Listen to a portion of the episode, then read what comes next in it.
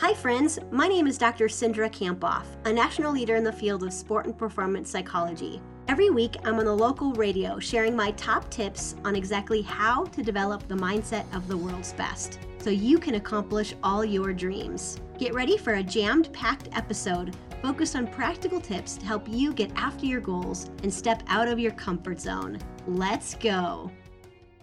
Time to check in with Cindra Kamphoff this morning, and today's topic is how to connect with your uniqueness. Cindra, you usually start us with a quote. I love this uh, anonymous quote. It says, Hard work doesn't feel like hard work when you're doing what you love. I've said that before in many interviews, you know, like it never feels like I'm coming to work, which is wonderful. So, what inspired the topic? Well, this weekend I was reading a book called The Zone of Genius or The Genius Zone by Gay Hendricks. And it's about finding what you love and spending more time doing what you love. And I think this is so important because it's so important to our happiness and our fulfillment to really spend time doing what we love in our zone of genius. So, what are you meaning by zone of genius?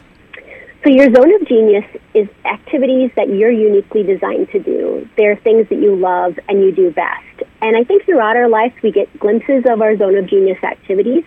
Sometimes we don't always pay attention. And I think there's real consequences if we don't pay attention. But the key is is to really find what those activities are and spend more time doing them. So, are there other zones besides the zone of genius?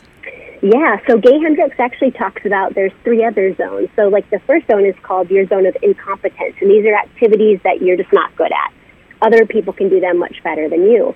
There's a zone of competence, which is activities that you do well, but others do just as well. They can be draining because other people can do them equally as well as you, and we can just feel like we're just kind of surviving in this zone. And then there's a third zone called your zone of excellence these are activities that you do really well. Um, and even though you do them really well, it can, can kind of trap us because we're not really flourishing and getting outside of our comfort zone to our zone of genius. So, can you give us an example of how this applies to our lives? Yeah, I've seen this play out in many ways, in really powerful ways. Uh, for example, one of my clients is a high level manager at a Fortune 500 company. And she was having difficulty throughout her day just kind of planning it and being disciplined with her time. And she felt just really overwhelmed by all the things that she had to do. So ultimately, she was burnt out and needed to really take control of her time. So we outlined these different zones, and we found her zone of genius was things like um, developing a long term vision for her division and really implementing it, making connections with other divisions, and strengthening like connections with high level um, clients. And so what we were able to do is several of her tasks that she was doing were not in her zone of genius. So she could ask for help or maybe delegate to other people. And ultimately, she felt calmer and more motivated because she was spending more time doing the things that really she was uniquely gifted at doing. Cindra, how do we find our zone of genius then? Well, you could ask yourself a few questions, um, such as like, what do you most love to do?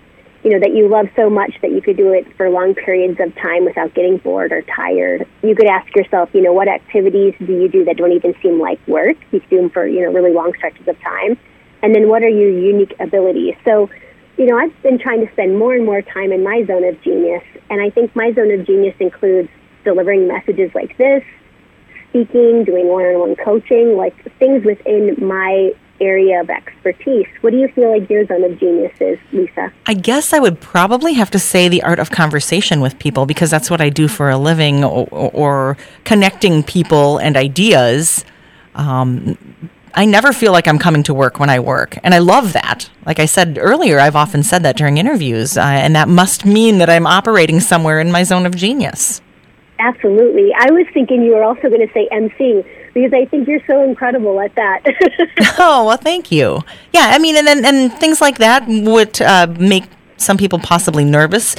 Really, I don't have nerves doing that, so maybe directing a crowd yeah. like that, being know, in charge, right? You look so confident. Yes, absolutely.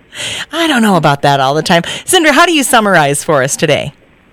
Well, I would say, you know, many of us have gifts we're not fully expressing. And so you may want to time to, time to kind of just take a step back and think about what are you uniquely gifted at doing. And I think sometimes we overlook this and downplay it, but when you really name your gifts, you can work more in your zone of genius. And I think you gain more excitement and energy for really your life's purpose. So I'm just going to encourage everyone to think about, you know, what are some activities in your zone of genius?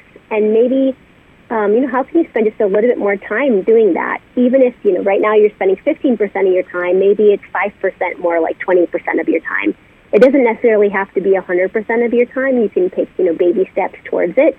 But I think ultimately, when you spend more time in your zone of genius, you spend more time doing what you love and what you're uniquely designed to do. I love it. What is this week's power phrase? I own my unique skills and talents, and I do the things I love. And Cindra, how do we get in touch with you and follow along with your work? Yeah, you can head over to Dr. Cindra, so D R C I N D R A dot com. And um, some of this, what I uh, talked about today, is actually from a chapter in my book called Beyond Grit. So you can find out more information about my book over there. Way to go for finishing another episode of the High Performance Mindset. I'm giving you a virtual fist pump. Holy cow, did that go by way too fast for anyone else? If you want more, remember to subscribe, and you can head over to Dr. Cindra for show notes and to join my exclusive community for high performers, where you get access to videos about mindset each week. So again, you can head over to Dr. Cindra, that's D R C I N D R A dot com. See you next week.